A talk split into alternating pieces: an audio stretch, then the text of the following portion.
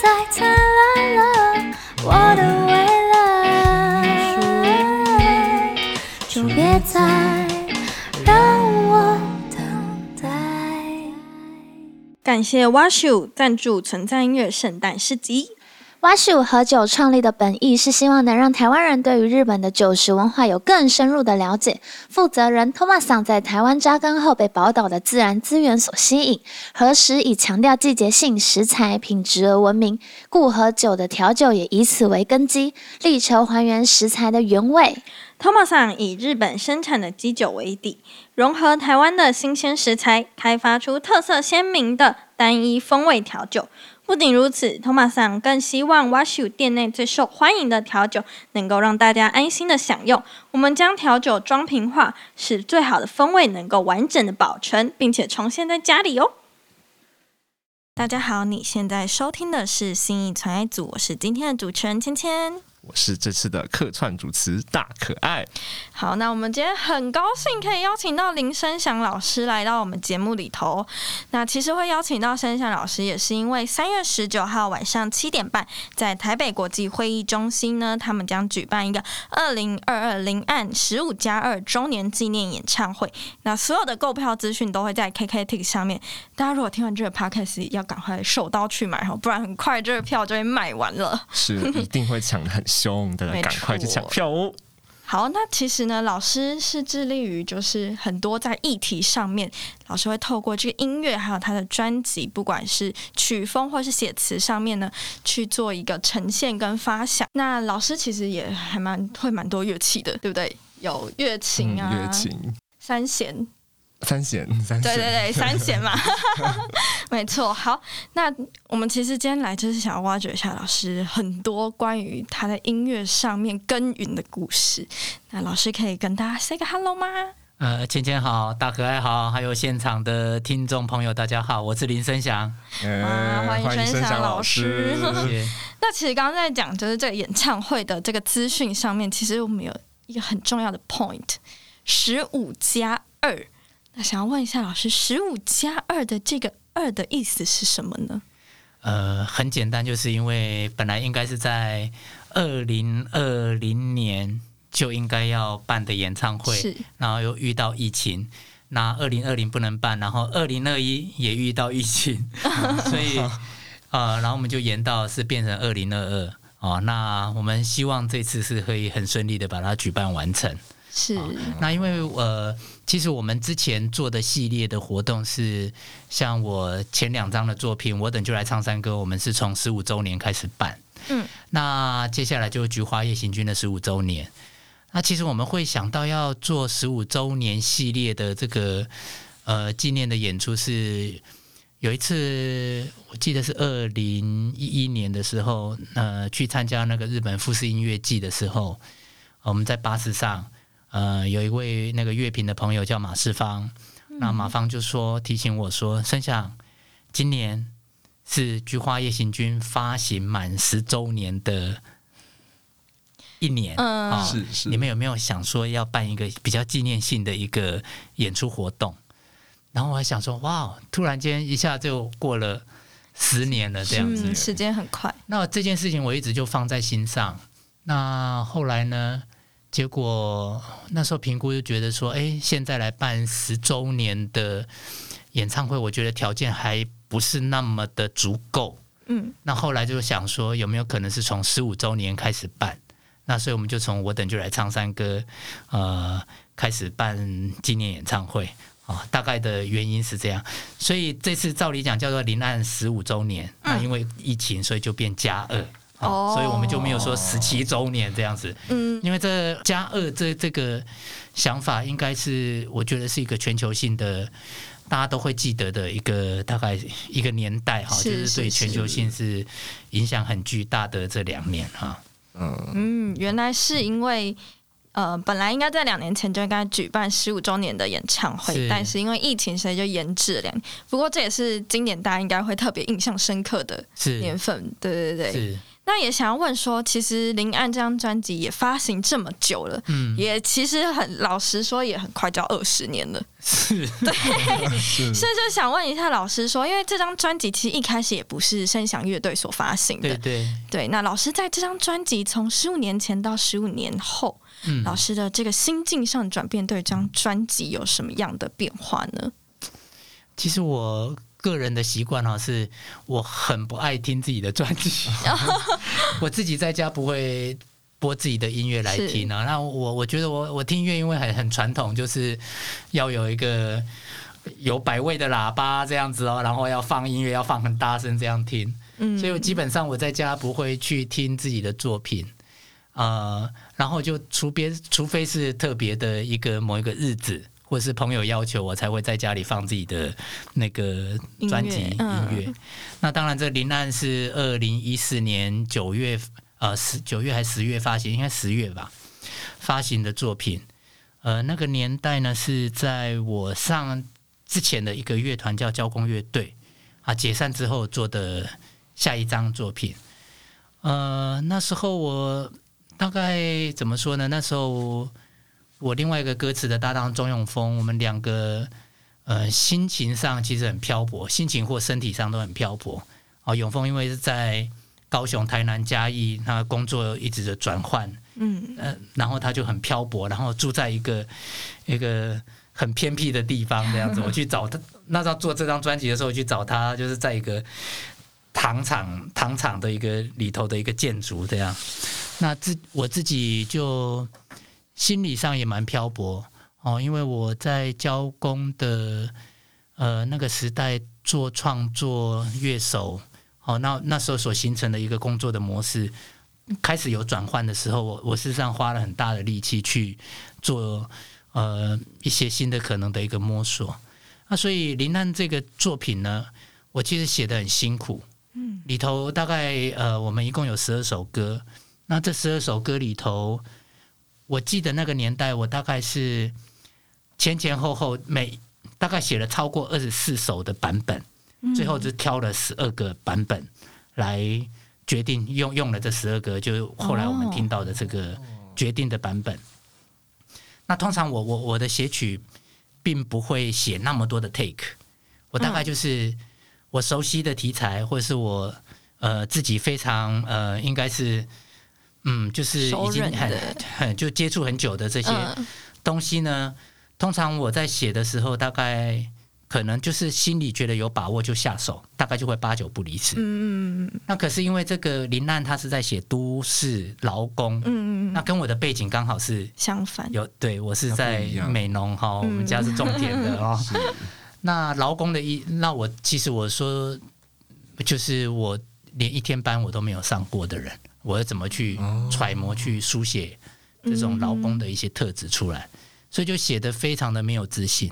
哦，原来是因为没有自信。对，其实是很没有自信。我我觉得这是其中一张我的生涯里头做的最辛苦的一张，其中一张啊。那后来当然还是有遇到过啦，像伪装做了双双专辑嗯啊，那个是大概是我一辈子这辈子大概应该不会再做双专辑这种规格了 啊。所以嗯，大概是这样子。那我现在如果说十五年后在听这些作品的时候，我其实内心里面，呃，因为已经进入到工作状态，其实都会在想说，十五年后、十七年后，我应该要把这些作品尽量做到不是十五年、十七年前的那个时候的那种听觉，应该要往新的版本嗯。去编写它、啊。所以前一阵子在家里就开始在想说啊，那像投入那天跟我们的特别来宾大象体操，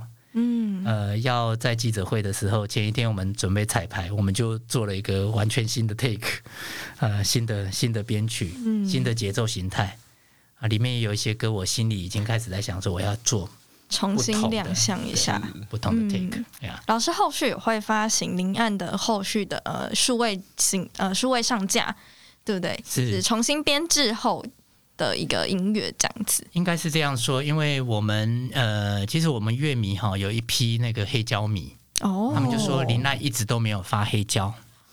那所以呢，我我们在想说，呃，当时候我们的母带到底在哪里？嗯，结果我们找了好久，哦，结果就真的翻都翻遍了，就是找不到那个母带。结果终于有一天，不晓得怎样，它跑出来了。这自己母带跑跑出来了，原始的录音的鬼跑出来了。那跑出来的时候想说，哇，怎么会怎么终于出现了呢？所以我们就把这个原始的那个录音的这些这些呃录音的这些记录呢，然后就送到我们现在大概都帮我们做混音的那个德国录音师 Wolfgang。嗯然后其实我们 remix 已经都做好了，哎，那 remix 做好，那另外一个就是黑胶呢，我们是因为要找到最原始的录音，我们去生产黑胶才有真正的意义，嗯。哦因为那个规格可以拉到二十四 bit 跟八十八 K 的这样的一个规格去做黑胶，它我觉得做黑胶才会比较有意义，是是是。是，哇，黑胶听起来是一个超有纪念性要的有质作感，品。是因为我我那个永丰是一个黑黑胶迷，那我我们自己都一直都有听黑胶，然后呢，所以其实那时候我们在做《我等就来唱山歌》跟《菊花夜行军》，我们就二十年前我们就想说要把我们的作品生产出黑胶了，嗯。嗯，所以呢，那时候我们就想说，我们好，那时候已经几乎都没有人在做黑胶了，然后我们就把我们的母带送到日本去刻片，然后再进口回来。嗯那时候我们做一百八十克的黑胶唱片，比较厚。嗯那时候结果我们一百八十克的唱片呢是第一张唱片是我等就来唱山歌，跟第二张是菊花夜行军。对，之前我们台湾做的那个黑胶可能是一百二十克，呃，嗯一百四十克哈，或者是更薄的，好像听说都有。嗯哦，那我后来我们就做一个标准的一百八十克的，最最就是它比较厚、比较不会嗯变形的一个、那个产品。是希望后续可以更加的保存吗？它不会变形的话，比较不会影影响到音质哦啊。如果它变形的时候，很像你在唱的时候，那唱针跟会对那个它不起它呃，也不是说对不起来，它就是一直颠簸，哦，可能会跳簸针的声音，也有可能会跳针。了解，哇，好用心哦。听黑胶是另外一个世界啦，哎，黑胶唱片，嗯，等一下有空可以跟老师聊一下。可以好，那后面呢？因为我们刚刚其实有聊到永峰老师，是嗯那有我们都知道永峰老师一直跟盛夏老师是一个很重要的伙伴关系。嗯那其实很长的时间你也都跟永峰老师会配合在歌曲上面的作词方面。是，那我们就是也知道说，其实永峰老师他在每一首专辑的制作，他都会去做一个填调。嗯就是去做是田野调查，去深入那个议题或是那个环境，去了解大家的心情。对，那这边其实也蛮想要好奇问一下老师说，在这么多的填调当中，有没有什么让你最印象深刻的？呃，永丰他是一个念社会学的人，嗯所以他大概有一些要创作的时候，一些基基础的基本功都一定会做。啊，其实这个我在做音乐也一样，我每次我要下手一个音乐或是配乐的时候，其实我们都会做填调的一个工作。嗯像比如说，我前一阵子做国家电影跟视听中心的开幕的演出，它是邓南光的一九三零年代的默片。嗯八厘米的默片。那我那时候就在想说，那三零年代的背景是什么？发生了什么事？为什么邓南光？为什么他会有钱可以去买徕卡相机？在那个年代，嗯为什么他会有钱可以买八厘米的摄影机？然后我会想说，当时候他们是怎么生活？当时候的流行音乐是什么？嗯嗯嗯，当时候他生活的那个场域在哪里？嗯是对，那他才会去，才他他这些了解之后，他在才能够想象说，他到时候当时候在拍片的时候，可能我们现在在经过了将近一百年之后，要为这个影像配上音乐的时候，我们要找到一个立基的基础点，嗯才有办我，才不会嗯。我才不会觉得我弄到虚掉，哦。所以我们还是会做，一定都会做田野的调查。是是是。那永丰那时候在做的时候，他我记得他他在那歌词里面有想到说，他就是有进到大卖场。嗯。他那时候在他有找到了一个一个劳工的一个真实的人，他就是在家乐福，哦。在家乐福工作，嗯。然后家乐福工作，他他们呃工作的场域，他就跟他好像在拍纪录片一样，跟他去看看他一天的工作是什么，轮班、三班制之类的这样子的一个工作，或者是他甚至后来跳槽跳到台北来，他也过去看他的他的场景，然后问他的当时候交的女朋友，你最喜欢谁的音乐？你们在听什么流行音乐？好之类的，我们大概这些工作，我们大概都会去。都要去做一些所谓，因为我们就不是嘛，那不是的话，我们就要去问我们要书写的当事人，他们脑子里面在想什么，不然我们不知道不知道他们的世界。那你们是是每一张专辑或是每一每一首音乐都会是这样有一个写照的人物在吗？会有一些原型啊，那不一定是，譬如说，不一定是一个人的故事，有可能是三个人的故事。好像譬如说是《封神业务》，《封神业务》之前那样写失败者的故事，骑着摩托车要要要逃回家乡，或者是很就很没有面子的要回家乡，他可能是好几种的人生，然后变成一首歌，综合在一起，综合在一起。是。那我们大概都要有一个，像比如我拿我拿到那样的歌词，我可能就会用我的一个落魄、一个失败去跟他做对话。哦，像比如说林岸他书写的场景，其实在我的音乐里头，我第一个想到的场景是在台南市火车站前面圆环中山路有新南客运跟台南客运站，在那个地方，我的场景就就设在那里。哦，为什么我我的我的音乐场景要设在那里呢？那是因为我第一次离乡，从美浓去到台南念书的时候，我第一次要回家的时候，刚好就在傍晚，然后在那里等客运车要回岐山美浓，然后刚好太阳下山，就是要临岸，太阳已经开始掉掉下去了，然后那个阳光就这样射进来。我们在看车的时候，刚好就是那个车子要从西边过来，然后那个那个夕阳要这样照过来，然后很耀眼。我就觉得我的场景就要设在那里，所以我都我的很多歌都有真实的场景。嗯那像譬如说，里面有一首歌叫《郭追耶》，嗯郭追耶是他的兄弟，主角里面的兄弟说他们是白天努力工作，然后晚上如果不去狂欢、喝点酒、要唱个卡拉 OK 之类的，明天大概就不会有动力可以继续工作。他们骑着那个摩托车在飙车，我的场景设设定在台南市中正路跟西门路口，因为我那时候在那里念书的时候，我就会偶尔我就会听到他们那时候骑着那种，有些人骑着摩托在那边飙车，啊，不是一群飙，但是就是有人会骑着那时候所谓的追风一三五、RZR 或 RZX 或王牌，嗯哦，那种那种引擎声，大家叭 这样过去。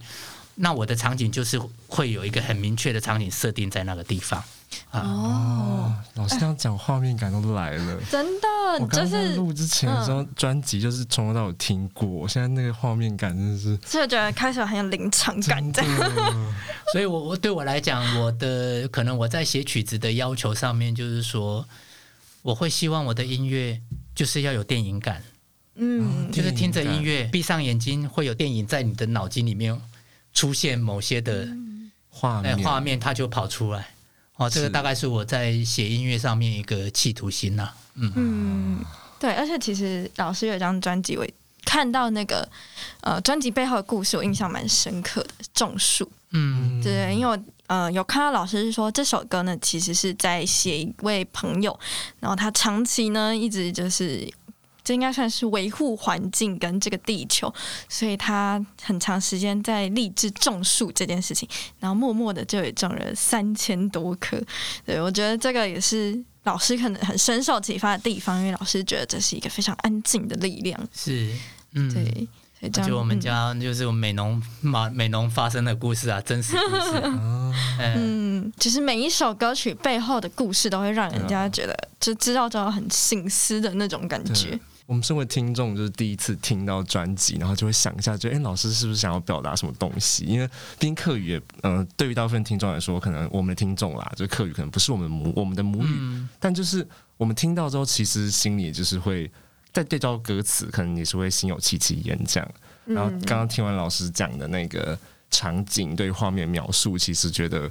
心里面蛮更更有感觉的，对了，嗯，而且老师其实想要做音乐跟唱歌出来的语言是客语，其实对你来说是有一个特别的意义在的，对不对？嗯，我觉得我我的表达会变得很直接，然后准确度也会提高。那我一直觉得就是说，音乐就是拿来听啊，有即便是第一个时间，我们不知道，你大部分人都不知道我在唱什么。啊！但是我觉得，因为我们选择的那个创作媒材是音乐嘛，所以基本上我们去会去面对到就是音乐的结构问题，或音乐的和声啊、哈节奏啊、它的 grooving 的问题，大概都是音乐专业上的东西。嗯，首先还是要先通过所谓的，在一个音乐这样子的一个媒材上面，它能够变成是一个好的作品的前提，这个是可能对我来讲就是。最重要的是，那所以我在选择我的母语在唱歌，因为我觉得我的思考会变得很直接，然后呃，会我会觉得表达会比较准确，那就是在音乐上他需要这么做。那我那时候我们刚开始做这些母语创作的时候，事实上是很少人做，做的人不多。但是其实我们现在回过头来再看这二十年过后，做母语创作人。越来越多，嗯，台语歌、原住民的歌、客家的歌，好多的歌手出来做自己的母语歌曲，我觉得这很棒啊，就是件非常非常棒的一件事情，嗯，没错，就是能够用自己的语言跟自己的方式去发声，是，其实是一个也算是蛮幸福的事情，对，也是表达自己的一种方式，然后也是希望引起能够。是这一群人的共鸣的那种感觉，能够用自己的语言、自己语言唱出自己想要唱的事情，嗯，其实是件非常幸福的事情。对，是啊，鼓励所有母语创作者，真的，真的好。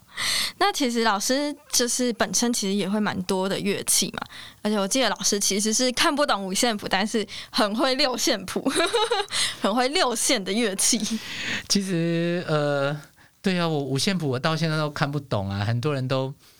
我觉得不可思议。我说有什么不可思议的？因为我们那边的那个那种传统乐师啊，也都是口传心授，他们也不会五线谱啊。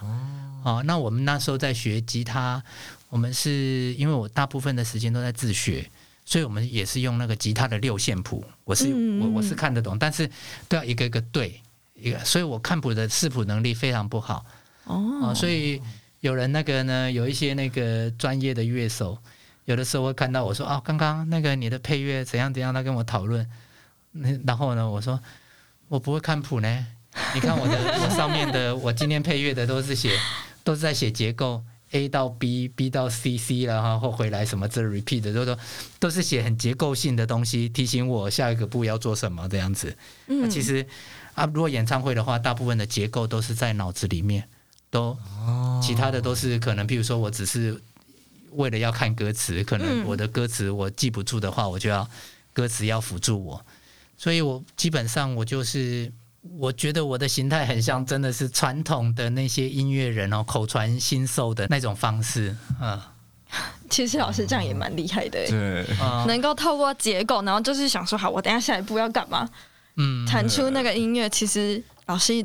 能力一定也是很厉害的。对，但我觉得这也跟语言有关啦，就是呃，应该说这跟语言这件事也蛮有关。就是五线谱这些东西，其实也就是西方的音乐、西方的乐理嘛，对不对？那其实我们也不一定要想，就是哦，好像音乐就一定要是西方的这种感觉嘛，对不对？就是我们也可以就是学音乐，那就是用我们的方式学音乐，这样其实也是蛮。嗯，蛮值得思考的一件事情吧，我觉得。其实我算是蛮少数的，像我的乐手，全部他们的视谱能力都非常好。他们，我的这些我的那个团员们呐，哈，他们真的是可以这样看着五线谱，然后就直接这样 play，然后他他知道这个音乐长这个样子，那他们能力还是真的是非常好。嗯，天哪，我只看得懂数字谱、简谱，一二三吗？还没有办法跟大家一起这样子。视谱很厉害，这样直接唱出来。还论那些是有些是专业乐那个手必须要有。嗯对对对，深深厚高强的那个功力，这样子。对对对，啊，刚刚讲到说，其实五线谱算是西方的乐理来着。嗯西方的东西，对，那讲到音乐，其实老师的很多音乐里面也是有北管的这个音乐嗯去发想跟去创作的。嗯，对，那这其实中间也结合了蛮多乐器，不论是我们台湾本就是算是中国古典的乐器好了，嗯。也或者是老师之前也有跟什么三味线或是三弦合作。嗯，对对对，那也是想要问说，那老师在合作这么多乐器之后，有没有哪一个乐器是你觉得特别困难的，或者是特别印象深刻的，玩起来特别有火花的也可以？嗯，我觉得看我们要表现什么音乐，所以我都没有特别一定要什么哈。那但是我像我大部分我使用就是我我的六弦乐琴嘛，六条线的乐琴。那我乐琴是定做，那就定做就一把啊，就是我个人使用。嗯大部分人其他人也不会用，呃，因为然后那些指法那些我就是变得是我自己建立一套系统去弹奏它啊，所以我按法跟所有的吉他手按的都不一样，哦是，嗯所以我我的弹奏是自己一个系统去弹奏这样子。声响那不过老师系统教学，对。那但是我的都我都觉得我的很简单，因为我的我用乐琴的调调弦六弦乐琴去弹奏的时候，我觉得可以把呃传统的一些音阶可以用更简单的方式把它弹出来。嗯嗯啊、所以，但我我们呢，我们通常在挑选乐器要录音或做演出的时候，嗯，我们都还是要回到我们到底要表达什么内容。嗯啊，像譬如说，呃，大概两三年前吧，突然间我们那个南部有一个什么那个台湾那个那个冷冻食品工会，就是专门在生产那个冷冻的台湾农产品销售到日本的这个这个工会理事长来找我说，可不可以麻烦你帮我们写一首毛豆的歌曲？毛毛豆啊，因为毛豆是现在他说毛豆是目前台湾的那个农产品外销，第一就是赚进台湾外汇第一名的就是毛豆。哦，然后呢，毛豆呢，我们就是开开开始在想说，那我们应该怎么写啊？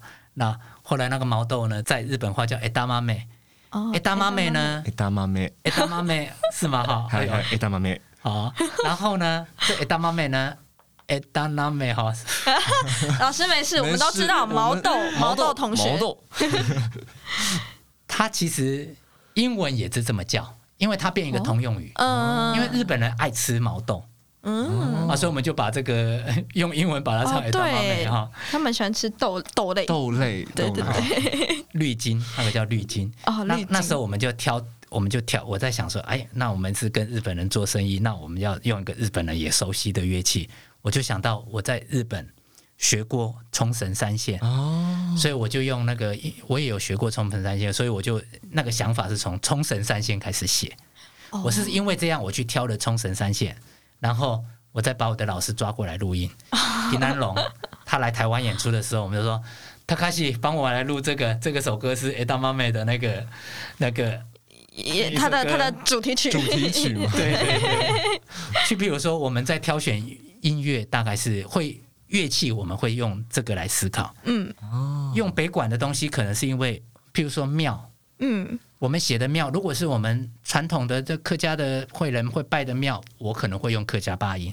嗯，但是我们在韦庄写到了福老庄的嗯。保生大帝，哦。我们就会选嗯北管了，哦。因，为两个庙宇的音乐文化不一样，是。所以呢，我们要我们在选择的时候，如果我现在是写好那个后晋的圣云宫保生大帝，那我就要用北管，嗯要用北管的元素。嗯我现在写我们这个美浓的什么三山国王庙，那我就会用客家的八音，这两个才对得起来，是，不然它就错了。嘿，根据文化背景的不同去做调整。对，所以我们乐器、嗯乐器的选择跟这个也有关系。哦，嗯，哎，那刚刚提到北管，因为其实现代的大家应该对北管的音乐接触比较少，想要问老师一下，能不能跟我们分享一下北管音乐的特色？呃，我只能讲很粗略的了哈。嗯那有北管就有南管嘛哈。是那北管跟南管呢？那我们一般来说，北管就是比较它的音乐是比较热闹，嗯哦，然后节奏上会比较激烈。南管就是比较温柔，很柔，然后那个嗯音乐是那个就很慢很慢很美这样子。嗯，两个个性天南地北，差地别，对，所以是北方民族、南方民族，北管、南管，它是一个大致上的一个分类。那客家八音基本上是被会纳入北管的其中一支，也是热闹的音乐。好、大概是我可能只有讲，大概就是很粗略的一个说法这样子。嗯嗯哦，我觉得老师对于整个就是专辑整体风格营造真的是非常厉害。我自己在听就是《伪装》那张专辑，然后后来在听这次的《领案》，觉得风格就是差异非常的大，可以听得出就是老师有真的认真在经营，用音乐用文化去经营这整个专辑的氛围，这种感觉这样。嗯。我们每一次就是说做专辑的时候，我还我们还是会设定一个目标去挑战，希望我们做的音乐是不一样，嗯。让我们人生这样子一张一张做，如果我们都做一样，我们自己都受不了。哦。我想说，我们每一张作品，我们那时候设定的目标，我们要挑战的，我们一定要想想要去我过去没有去过的地方，做一些自己的挑战嘛，自我挑战。好、我我们是希望是说每一次都有设定这个挑战去做创作，哎，那至于会成功失败，我们也不晓得，但是最起码我们能够设定一个过去我们都没有到达过的地方，哦、希望是这样子。嗯，那因为老师其实每首歌或是每张专辑背后都是有一个你想要探讨的议题。嗯那在经过这么多张专辑之后，比如说像之前有农工议题的啊，然后也有空屋的。对，那老师后续呢，还有没有什么想要跟大家讨论的议题，是你未来想要在音乐上做发行、做创作的呢？这二十多年来，每当有主持人问我这个问题，我们就说不知道，哎保持神秘，因为呃，嗯我也不是保持神秘，而是呃，我觉得就是我们就很怕说，我们当我们觉得说我们要做这个，但事实上我们做不到，哦。其实有发生过，嗯。所以我是觉得，那以后就给我一个教训，就是说，我们以后要讨论未来。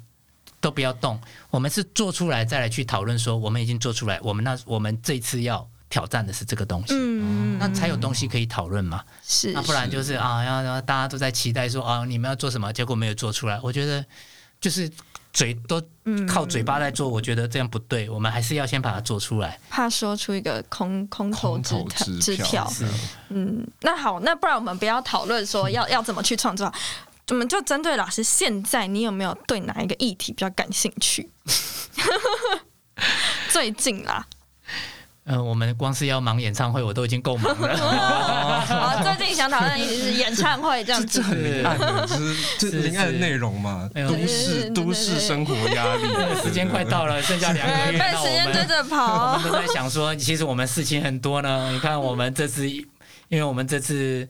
呃，在一月二十四日之前，早鸟票我们要送出的是二零一七年我们在 TICC 的菊花夜行军十五周年纪念演唱会的 Live CD，、哦，买票的人我们都送一张。哦，那所以呢，我们哎最近也在做，我们也在做混音的工作，所以我们事情事情事情很多哎、嘿。哇，好，所以呢，那最近有一些那个什么那些呃印刷品，全部都都一开始不断的出来了，所以很忙碌，哎，然后我们每天都紧盯着疫情看这样子。我很担心该不会要十五加三，呸呸呸呸，没有，不会不会不不会，绝对不会，绝绝对不会不会，。绝对不会，不过稍微可惜的一点是，今天我们的节目是在一月二十五上架，所以早鸟票优惠的同学们呢，可能就比较 say sorry 了。那因为其实我们今天就是针对林岸这张专辑是来跟想要跟老师聊一聊嘛，对，那。在林汉这张专辑上面，我们刚刚已经聊到说，从第一年到现在已经第十七年，老师心情上的转变。那现在想要更深入的，想要问老师说，在林汉这张专辑里面有没有哪一首歌是你特别喜欢，或者是特别难忘，或有特别故事的？我通常都不会说我特别喜欢或是怎么样。那呃，主要是在当时候在写作的时候，我我如果自己不喜欢，我大概就不会丢到专辑里面让它发行了啊，不过我前一阵子在改改一首那个专辑的歌，叫做《没头没路》。嗯没头没路就是在写失业。嗯，然后我那时候在改的时候，呃，当然也改的还蛮顺利的。不过那时候我记得，呃，这个没就是在谈失业这件事情的时候，哎，想到还是蛮自己曾经也经历过这样子的一个心情呢、啊。就我我自己的音乐生涯，有一年就特别奇怪，大概是二零一零年吧，或一我在想一零年，或者是应该是一零年，那时候很奇怪，就是哎，怎么我年度都没有没有人，就是找我去做演出的人，怎么变那么少？我当年度就是演出的那个频率非常的低，大概是就是我二十年来生涯最低的一次。然后那时候我小孩又刚出生，嗯，然后我自己就在想说，啊、每天就闷在家里，然后就在美农，然后也没有事做，然后那个失业感好重哦。我是不是被这个时代抛弃了？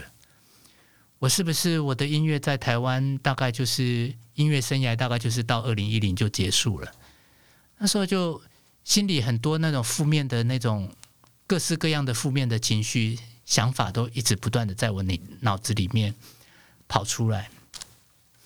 然后有一天呢，就是有一个行程是在台北，我上到台北来了，然后呢，我就搭上那个捷运，我还记得那个捷运线就是从就是从淡水，应该现在那时候我记得是淡水到新店的这条线，现在改成是淡水新一线。嗯我一上那个捷运的时候，一上去，然后那时候人不是很多，然后我就坐在捷运的那个椅子上。突然一个声音就跑出来，好像就另外一个人就跟我自己讲话，好像说林生祥，你拿那么多金曲奖都没有用，哎呀，这个车厢的人都比你厉害，每个人赚的钱都比你多，哎呀，那时候好多负面的情绪的就就一直会跑出来，好像就失业了一样，然后没有人找你演出了，这样子变很少。啊。我这件事，其实我后来我花了还蛮长的时间去自己检讨自己，到底我问题是出在哪里？是真的我的我的音乐不好吗？还是说我的现场弹奏能力不好？为什么大家没有没有人来找我找我做了？然后我就开始展开了一个很全面的一个搜寻的一个找原因的一个一个旅程。然后就找了一些比较好的在业界的朋友，跟他们谈我可能在面临到的问题，也谈了蛮多了啊。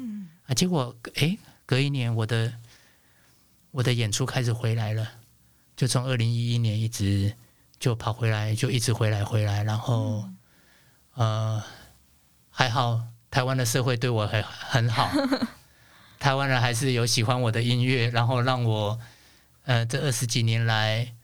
我不用去上班，不用做工作，然后让我养活了我自己，养活了我的家，然后我的乐手们都在这样子。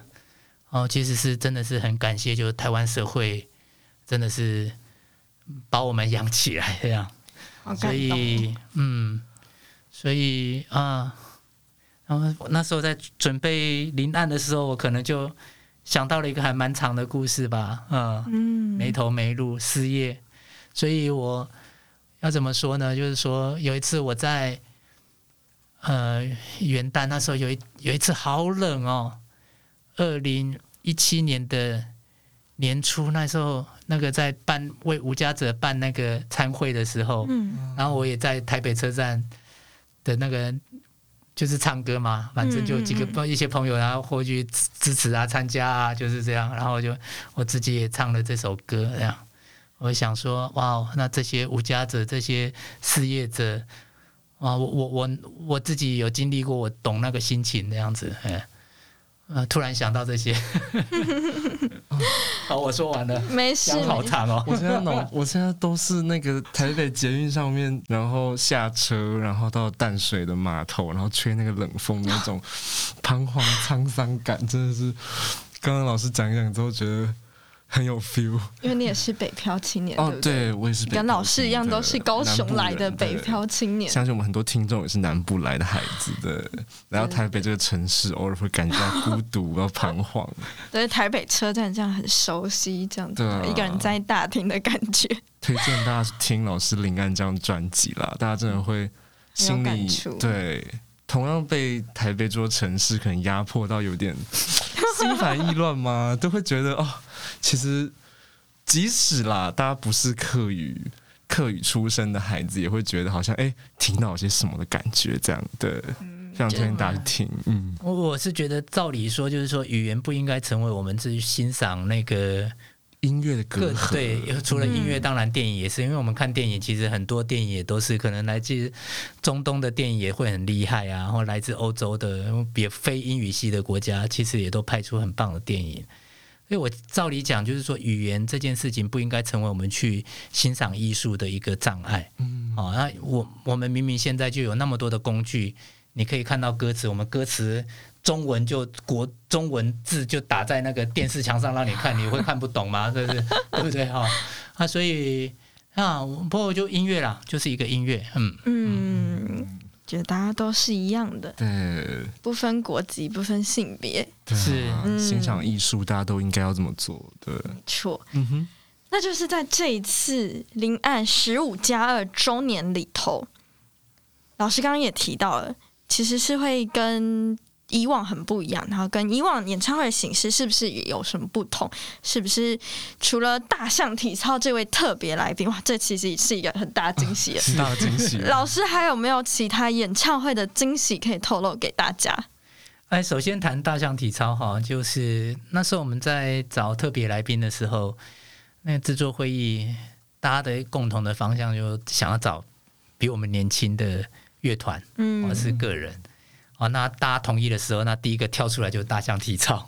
啊，那我我讲一下大象体操哈，那我们是呃，当他们认识我都很久了，然后可是我们比较有真正的交汇，应该是二零一八年在纽约中央公园的 Taiwanese Wave。那时候有三组人马去做演出，那其中有两组就是那个声响乐队跟大象体操。哦，你看他们在演出也是魅力四射啊，哎，那另外一个呢，就是说呃，还有一个，我觉得他们做到了我们年轻时候没有做到的事。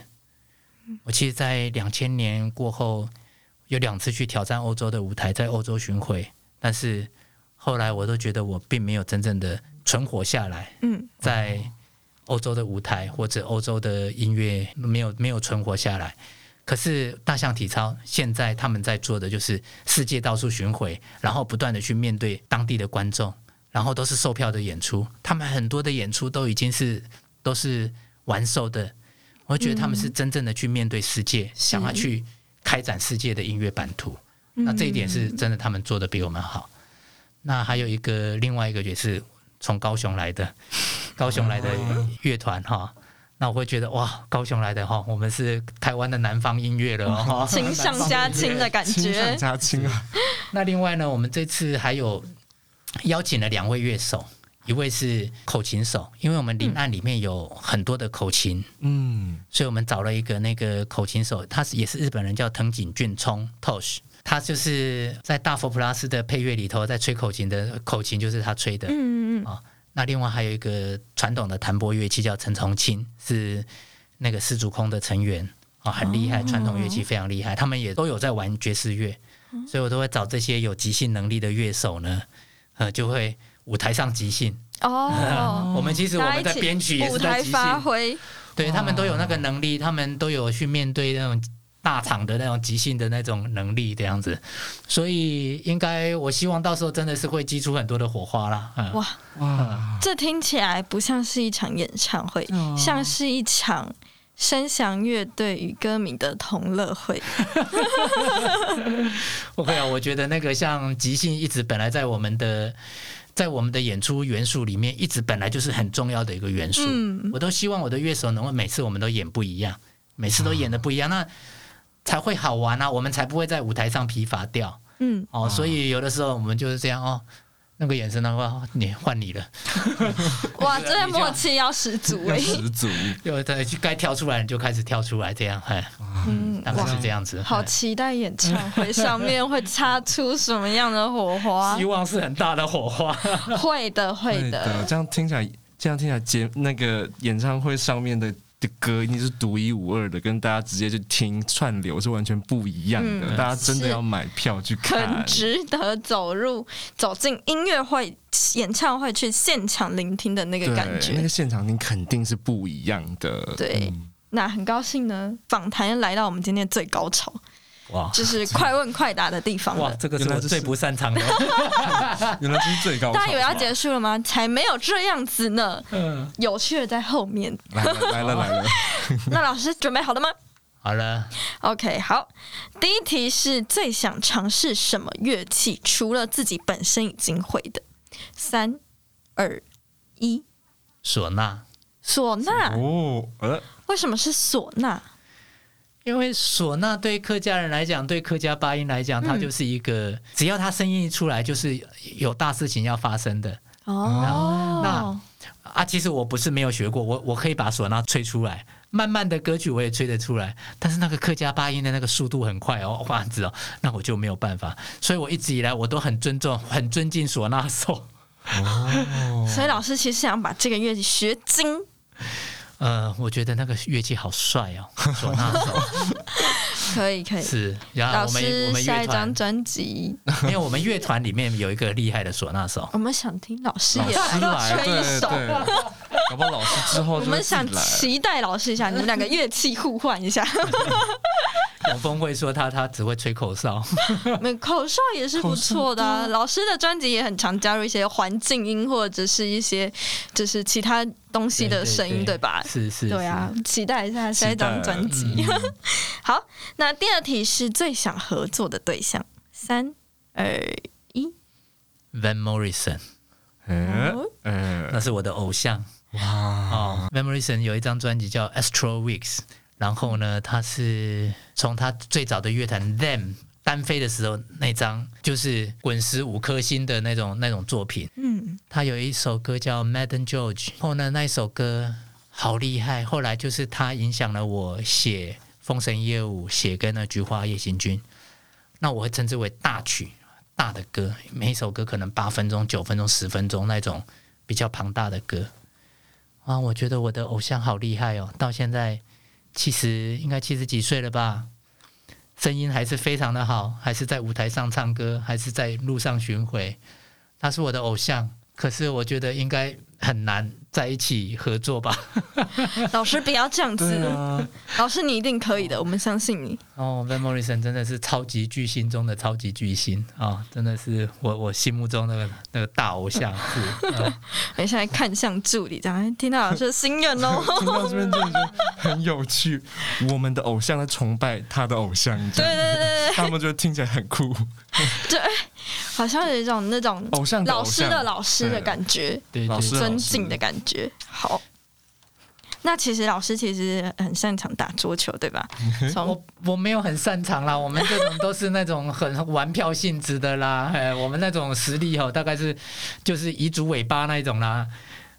遗嘱尾巴就是指说那个什么，那我们说甲组就是可以有能力，就是大概可以有练了要去挑战国手的。嗯嗯那我们遗嘱哈，大概就是人家一般的那种大专的那种校队，但是不是主将的哈。我们那遗嘱遗嘱中间尾巴的那种，怎么会？老师球龄这么长很，长，但是我其实打的不并不好，是真的真的。老师是彝族尾巴，哎我刚刚老师谦虚嗯，，我刚刚桌真的球期中考考完，我还我还重考了三次。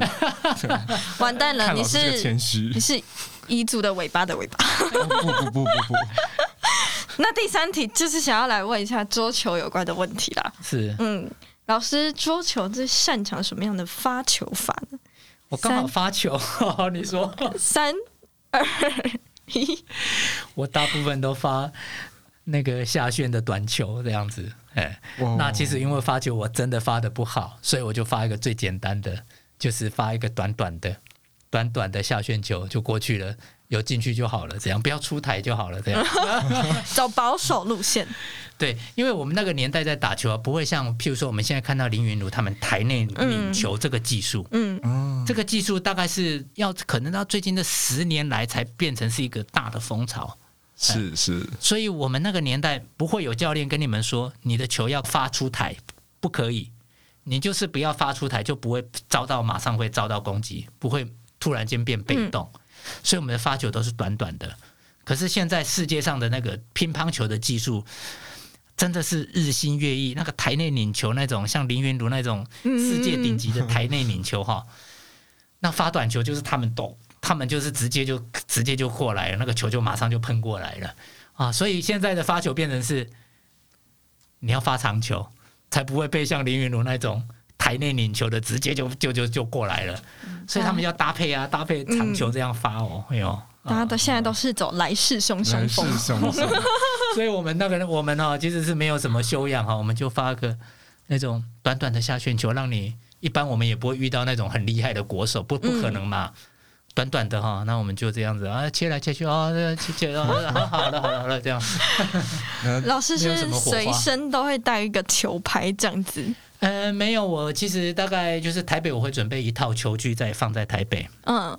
那有空的时候，我就会跟我那个我有一个乐评的朋友苏仲，他是在主要是主攻那个蓝调跟爵士乐的，嗯，哦，他也是很久的球龄很久的球员，我们偶尔会约了打打球这样子，嗯。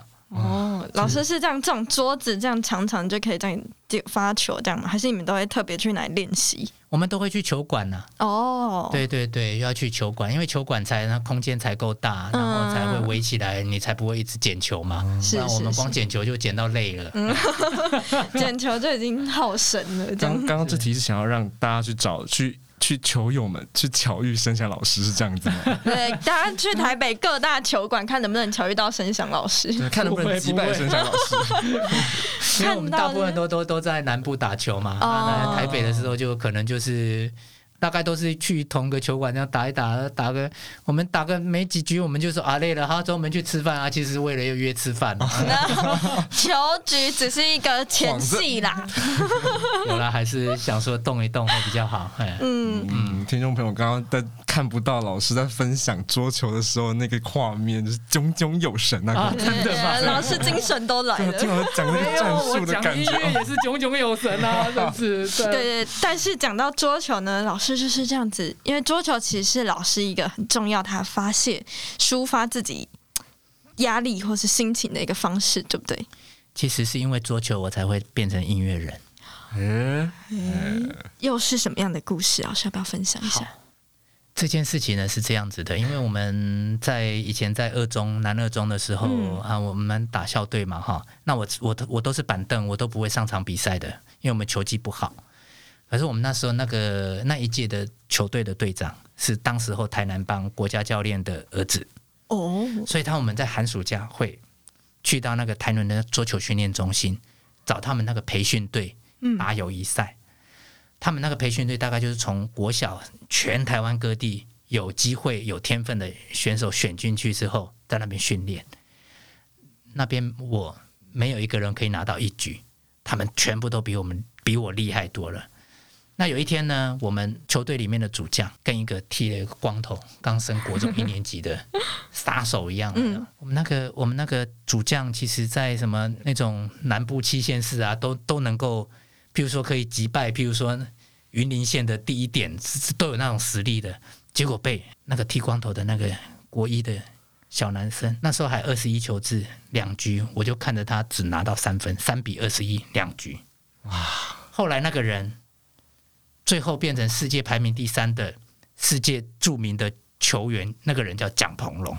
哦，果然是大有来头。我那时候在看那个球的时候，就看到什么叫天分。嗯，天分，我看到就是说啊，这个人就是要吃乒乓球的饭。嗯，只要打乒乓球，他就有饭吃了。是，果然很厉害。然后我就在想说，老天爷要给我什么天分？所以后来。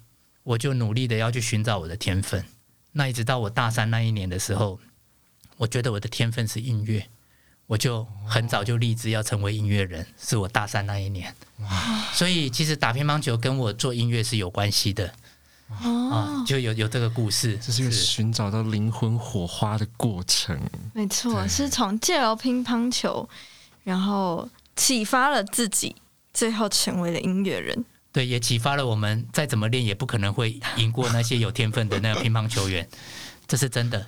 没关系，老师的音乐天分他们也比不过。真的啊，搞不好他们还会买票来看演唱会呢。我所知道的有一些乒乓厉害的乒乓球员也是发烧友，都是要听好音响的。我知道，我知道有人是都是那用很好的音响器材在听音乐，哎、然后听老师的音乐，哎搞不好有哦。可能家里其实有收藏很多张 专辑。对，那老师是以客家语为这样的唱歌的方式来发声。老师，你要不要教我一下？谢谢大家的客家语该怎么说？感谢大家，帮下大家，感谢大家，是这样念吗感感谢感谢大家，感谢感感谢掐大家，大家，哎，所以感谢大家，哎，感谢大家，感谢塔卡。哎。好，你听起来很努力耶。我我当然要努力啊，因为我要结尾了。好，那今天看下大卡来到信义纯爱组，那我们也谢谢申翔老师今天跟我们这么丰富内容的访谈，谢谢大家，那谢谢大家，你现在收听的是信义存爱组，谢谢。谢谢。如果喜欢信义存爱组的话，欢迎帮我们留下五星评价哦。如果有任何问题，都可以在 Facebook 跟 Instagram 搜寻“存在音乐”，有任何问题都可以询问我们。轻轻地